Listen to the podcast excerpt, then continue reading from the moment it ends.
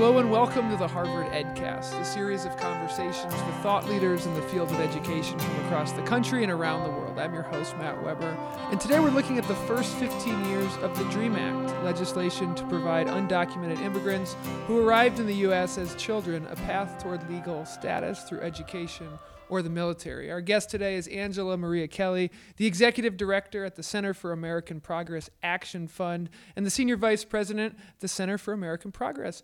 Welcome very much to the EdCast. Thank you so much for having me. So, Angela, you are a well known authority on the policy and politics of immigration. I imagine many of our listeners are, are not that and unfamiliar with what the DREAM Act actually is. So, just uh, as a sort of brief primer, some of the origins of the DREAM Act and its early journey. Sure. The DREAM Act was uh, introduced in August of 2001 by Dick Durbin, who was still a senator from Illinois.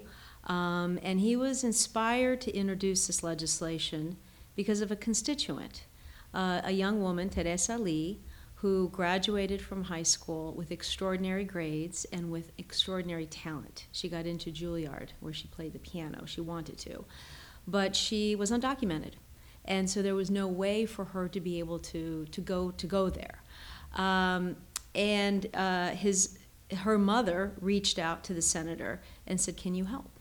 And so the DREAM Act was born um, out of Tereza's stories and many stories like hers of young people um, who were brought to this country. She was brought here when she was two years old um, by their parents who don't have legal status but are as American as apple pie, um, but yet can't go on with their lives.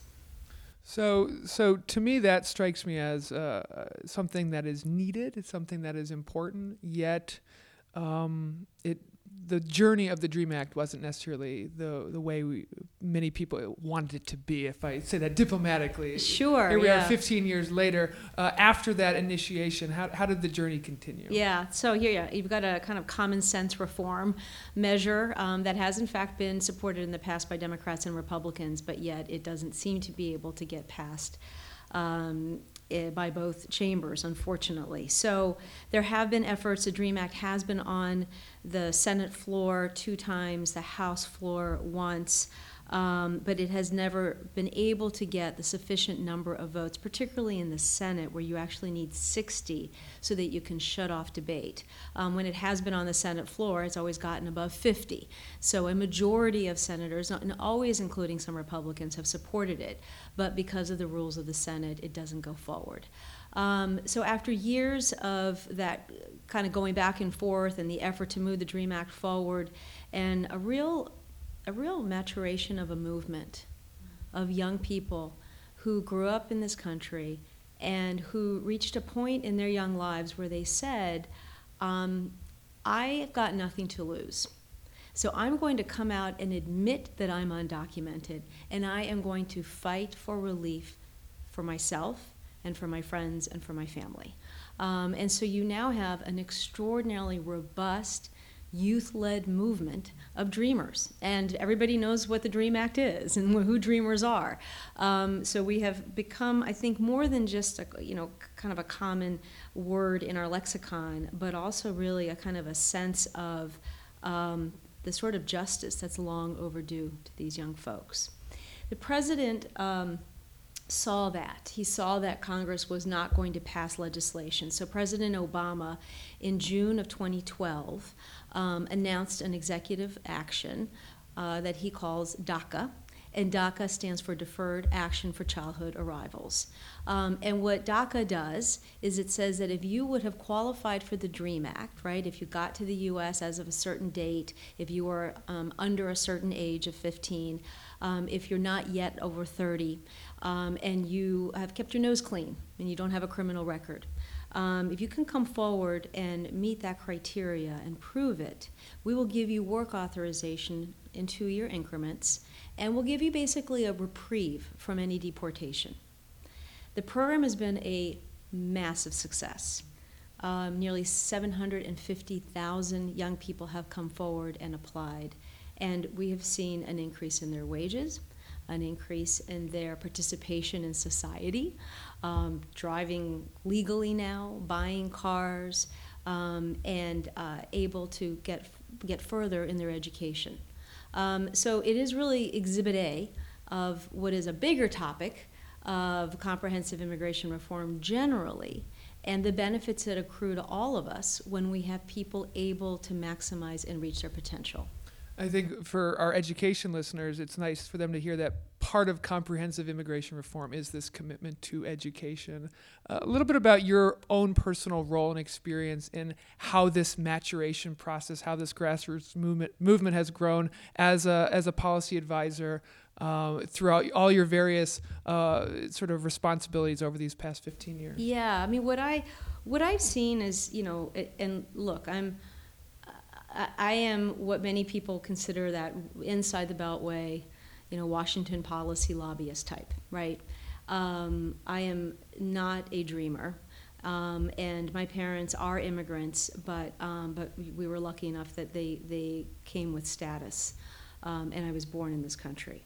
Um, and for many years, the immigration reform movement um, kind of did okay with just an inside Washington game um, but was never really able to gain the kind of power and traction that it has now.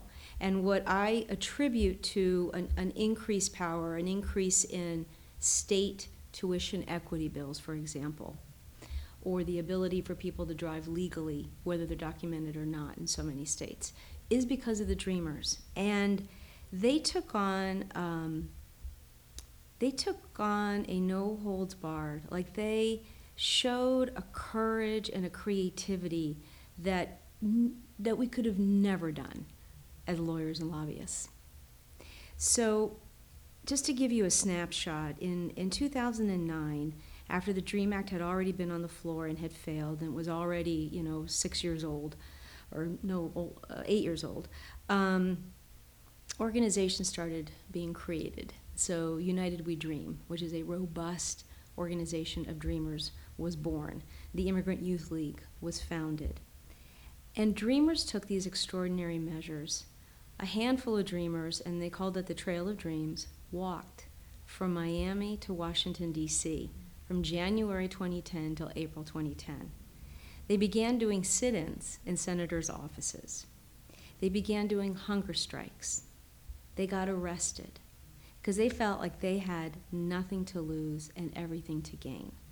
So, what I've seen and what I've learned is that um, there is no voice that you know you can be loud enough or educated enough or powerful enough um, that can get you to the finish line. It has to be an authentic voice of the people who whose lives are at stake.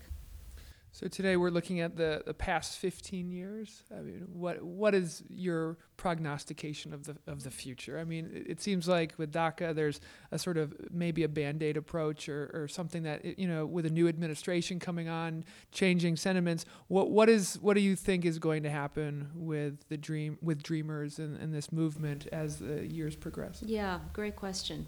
Um, the movement has grown, and when Dreamers first started coming out in large numbers their parents were freaking out and saying no you know i mean they wanted to protect their children and said what are you you know what are you doing? I can't stop you from being deported if if you come out. And now you have robust advocacy by dreamer parents right? So you've got like organizations of dreamer moms um, that are standing side by side with their kids advocating. Um, so as we're winding down the Obama administration, where we have seen uh, a real effort to try to protect as many people as possible, um, that's been the good news. But the bad news is that we still haven't gotten legislation passed because Congress is um, is so gridlocked. And the efforts that the president made more recently to try to expand DACA and to protect the uh, parents of U.S. born children where those parents are undocumented, those efforts have been stopped in the courts. Um, a new administration will come in in January. Um, we have two very different visions of what to do with this population. If um, Secretary Clinton becomes president, she has made it very clear that this is one of her top priorities. And I believe her, but I also know from civics that she can't pass a law. She's got to have Congress's cooperation. So it will be, um, I think, a, a real test of the new Congress to see whether they can get past what has been an absolutely painful election season and what has been a prolonged, bitter um, paralysis, and if they can actually move legislation.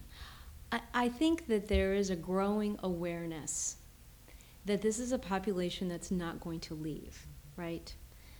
The dreamers, I mean, their parents, for example, the average undocumented person has been here for 13 and a half years. If they have a US born child, they've been here for 15 years. So these are not folks, dreamers, nor their parents, who, as Donald Trump might like, to send them home because they are home. So I think as we've seen states adopt more positive measures to embrace the undocumented population generally, Dreamers specifically, I think eventually federal lawmakers will learn from local officials and eventually will get legislation passed. If people who are listening to this podcast want to help, want to start on that local level and have it uh, bubble up to the federal level, what what can they do? You mentioned a couple organizations, but is there is there a place to go? Is there a call to action they can take? Yeah, I mean, it's it. I would absolutely go to United We Dreams website um, and UWD, and I don't have the exact uh, address, but that's why God made Google. Um, and they they give all kinds of advice on ways that you can plug in, and different states are in different levels of you know engagement. Right, what's happening in Wyoming is not as robust as what's happening in California, um, but there are plenty of folks I know in Wyoming who'd want to help, and so we would welcome that. Angela Maria Kelley, Executive Director of the Center for American Progress Action Fund. Uh, thanks for being on the EdCast and thanks for all the work that you do. Thank you. This has been the Harvard EdCast, a production of the Harvard Graduate School of Education. I'm your host, Matt Weber. Thank you kindly for listening.